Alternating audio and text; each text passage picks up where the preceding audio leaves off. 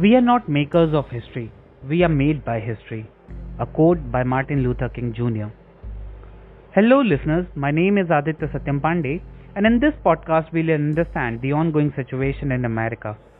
Also, we'll try to analyze whether these riots and public agitation came from nowhere or is it supported by history itself. Wild White West. Man, in the scarcity of knowledge, thought that white is light and is everything, tall is superior, and so on. He also claims his genital to be normal, while that of someone other to be not normal. He thinks only his book says all truth, and that of other do not hold any legitimacy. Based on such ridiculous beliefs and faith, he assumes himself to be better, more forward, and cherry picked by God. History of legitimate, quote, legal slavery, unquote, find its roots since the time of three premium civilizations, namely Egyptian, Mesopotamian, and Huang. While Harappa, the Indus Valley civilization, is considered to be an egalitarian civilization. But this should not be read in the context of whole Indian subcontinent. The principal theory behind such barbaric and cruel laws are claimed to be a godly distinction of superior and inferior race. Science, on the other hand, said melanin act differently in different geographical conditions, but such study needs pain and effort to understand. Hence, latter is automatically neglected and prior is continued to believe correct. George Floyd is not at all a normal story. It is just a small incident reflecting a series of pain, suffering, cruelty, and idiocy. But above all was the greed of maximizing profit. As legitimizing trade of slaves came with the companies which later colonized the world. Being marginalized is still okay. But when a race starts thinking that my life, my freedom, and everything in my natural position is held by them, things get worse. Africa, being the epicenter of global history, has been a significant part of written as well as spoken history. Reason being their geography, which forced the morphology of the people of Africa to inherit more melanocytes than others. Scientifically better built of Africans turn as sin for them. Colonization is an agglomerate of history's most petty sins ever committed. Trading people of alleged inferior race was legal and very economic. Ever wondered how Habshis were able to form tribes in India? The dark shadows of such sins covers almost every corner of the globe. But for this article, we'll discuss America in particular. Slaves were brought here to work in mills, mining, and also as servants of Babus. Such activities might have occurred for the first time in other colonies in the world, but for America in particular, it needn't at all new. It's quite interesting to study how civilizations established in America, a distinct landmass from rest of the world. These movements date back to the time of late Pleistocene period. After rediscovering America accidentally by Christopher Columbus, colonial powers had all their eyes on this huge landmass full of minerals and oil. The accession of America is mostly unrecorded due to underdeveloped society of predominantly living people, who are popularly known as Red Indians. North American colonist warfare against Native Americans was often horrifyingly brutal, but one method they appear to have used, perhaps just once, shocked even more than all the bloody slaughter the gifting of blankets and linens contaminated with smallpox. The virus causes a disease that can inflict disfiguring scars, blindness, and death. The tactic constituted a crude form of biological warfare but accounts of the colonists using it are actually very scant, reports Channel History. Slaves brought from other countries, mostly from Africa, suffered nothing better. Hate for different races was so embodied in European minds that it later led to World War. From 1650 to 1860, slave market was booming. It was among many other profitable businesses. Slaves were not only captured from Africa, but from tribes in India, Aboriginal Australia, South America, Vietnam. No part of the world was safe under the colonial power. But among all, an African was, and is still, cheap labor to hire. These laborers were transported in small ships like hens and porks or any other commodity of trade. Hundreds of them died from hunger, thirst, and even by disease in the journey of months across the ocean. Jam packed in duck meal, these slaves were subjected to extreme brutality and torture even in the transportation. Today, ships like these stand in museums, heritage sites, jails, and even hotels. Slavery, although prominent on a localized level since the very start, the traces of huge amount of organized slave trading or transportation and selling were first seen in Middle East and Ottoman Empire under the influence of chronic Sharia Islam. Portugal was the first country to export slaves from Africa to Brazil, a country full of resources and a global leader in sugarcane export. Island of Caribbean were mainly under British or French control, where slaves were bought to work on fields for sugarcane production. Let's fast forward it. After colonies thought that taking a foreign land in a direct possession increases the risk of retaliation, democracy is introduced, which was and is still by far most sound and transitory governing system. But such an advanced system of governance too could not find a better way to filter prejudices, occults, and social divide. Was Britain itself not a democracy when they were trading humans like ducks? They were. In fact, after cleaning thousands of tribes and natives, America also got independence in 16th century.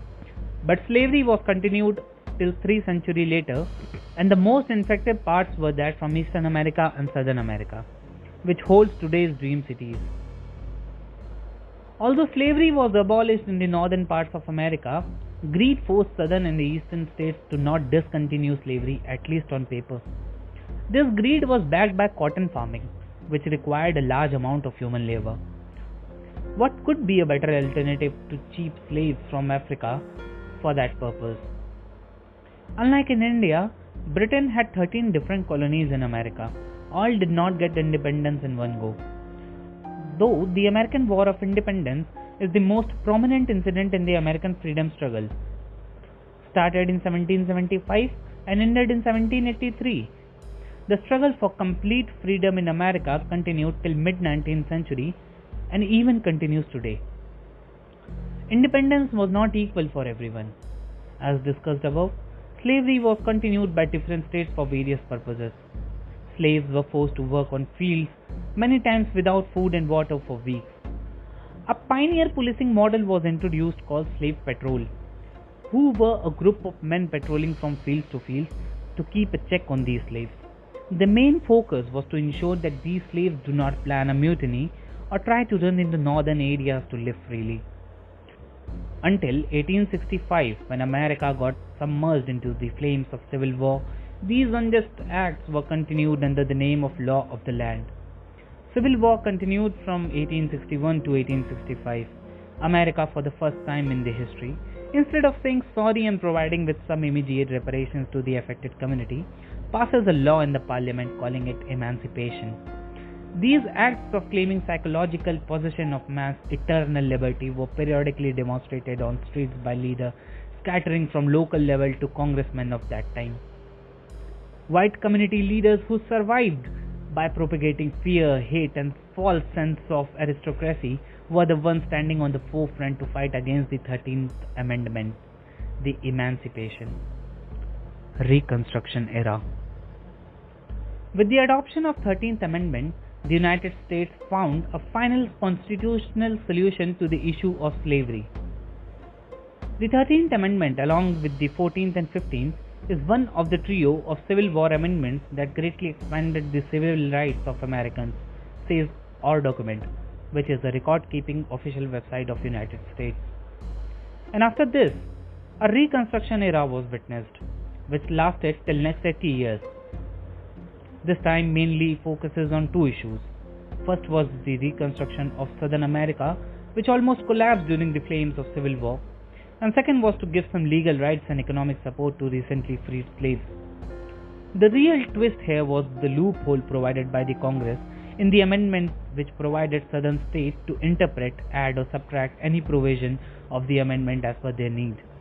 For example, although 15th amendment provided every citizen right to vote, but by the help of above said loopholes, Southern state added a criteria of education more specifically, literacy test, in order to become eligible for voting. In some states, people who paid taxes were only made eligible to cast vote. Such small laws created a huge impact on African American community as they were the only ones who denied formal education and were marginalized since past many centuries. Although by these amendments 4 million slaves became free men and free women, but writing some script on a piece of paper really changes mentality of thousands of years? No, absolutely not. Especially when the feudal lords and priestly class keeps on reminding you from time to time that those texts are nothing but shit. Incidents of hate crime did not stop, in fact, after emancipation it increased several fold. Patrol police was converted into formal police, but their modus operandi did not change by changing their name. They still inherited the feeling of holding authority over the affected community, and the recent incident is a classic example of this. Provisions of emancipation were literally becoming troublesome for southern states.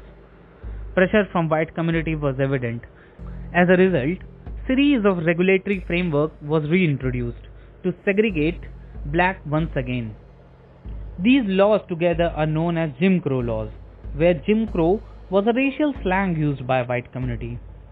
While I was studying these records, I found that yes, they were similar to Nuremberg laws passed by Hitler to target Jews. And ironically, Hitler was also an elected chief of the state. These examples force me to understand that it is not the leader who becomes mad first, it's the citizens. Some similar laws were recently introduced in India too, which now I feel reluctant to mention. Jim Crow laws directed segregation among black and white almost everywhere gym, schools, workplaces, public places, public transport, and even in restrooms.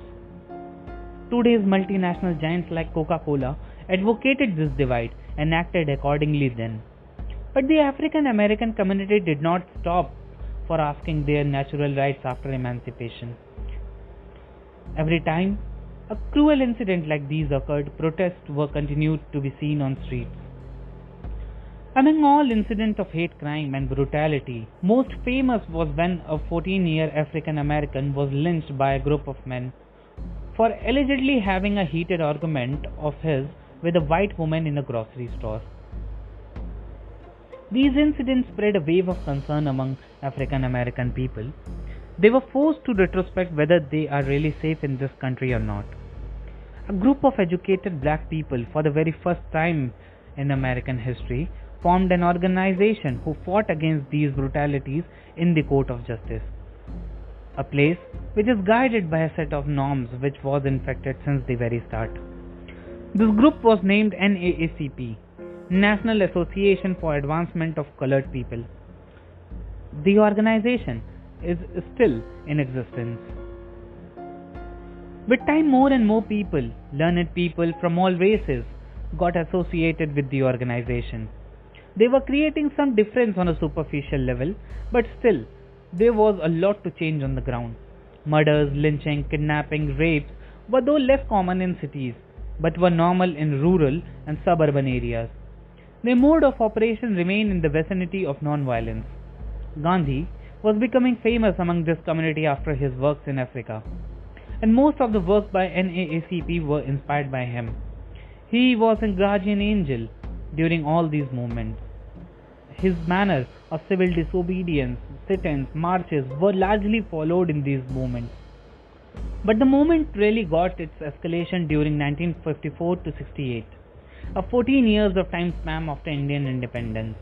A major stimulus behind these escalations were two incidents. Number one, Brown versus Board of Education. Number two, Rosa Parks arrest. In a judgment passed by Supreme Court of America, Brown versus Board of Education, court ruled that segregation on the basis of color was not to be entertained in the school. In other words, there was no, no need to have different school for different color people. When first batch of six students were to attend their school for the first time, a massive protest was held across the city. The situation was so tense that these children were provided with National Guard protection. Now this is something which I call bold move, a move which is taken against the will of majority. Many states, on the other hand, took years to implement this ruling of Supreme Court. In the second incident, a lady named Rosa Parks from Montgomery was arrested without any charges for real. The matter came into picture when Miss Rosa was sitting in a bus on a dedicated seat for black. She was asked to vacate that seat for a white woman who was not getting seat inside, for which she denied as she was sitting on a discriminatory seat assigned to her. In one such incident, Gandhiji was also thrown out of the coach in Africa reserved for white people, although he was having tickets of that class. Both the incident changed the environment for white supremacy to remain consistent. But this time charge will be taken by a priest from local church of Montgomery called Martin Luther King Jr. King Martin started a civil disobedience movement against Montgomery city bus services. City bus services were boycotted for almost a year. They were brought down to knees by this act of boycotting their services. In 1956, municipal bus services finally abolished the system of segregation in city buses. After this incident, King Martin became the face of these protests. He organized massive demonstration that seized massive media attention. He was the founder and a member of Southern Christian Leadership Conference SCLC. Student activists, along with the CLC and other small local organizations, staged demonstration across the South. On March 1963, he led a march on Washington for jobs and freedom. This is by far the greatest political gathering of all time. Around 3 lakh people witnessed this occasion. Next year, in 1964, Martin Luther King was honored with the Nobel Peace Prize. On March 7, 1965, he, along with other activists, were marching from Selma in Alabama to state capital Montgomery, where they were attacked by state troopers. This march was organized in response to the police killing of fellow activist, Jimmie Lee Jackson. This incident later got popular as Bloody Sunday. The arrest of Nobel laureate managed to gather a huge camera coverage. His unique manner of surrendering uplifted his humbleness while fighting against such humbleless sins and sinners. They call it taking the knee. The brutal attack by state and law enforcement agencies on hundreds of peaceful marchers and other civil rights activists in March 1965 drew unprecedented attention on the movement for voting rights. The movement finally got its success in the year 1964 to 65. Remember, it was a time span of 15 years after Indian independence. America finally passes two laws in the parliament, namely, number 1, Civil Rights Act 1964, and number 2, the Voting Rights Act 1965. 15 years after a third world country which not just got independence but also inherited a true spirit of democracy, America who alleges to be the custodian of democracy and holds the validation power for rest of the world, gives its citizen a uniform code for the democracy. It provides almost uniform civil rights and for the first time since 1700s every citizen including African American and women got powers to cast their vote. This is nothing but inherited paradoxical behavior of these traders who were now owning a country. Basics of any research is based on historical data. It has and will always in future repeat itself, perhaps in different format.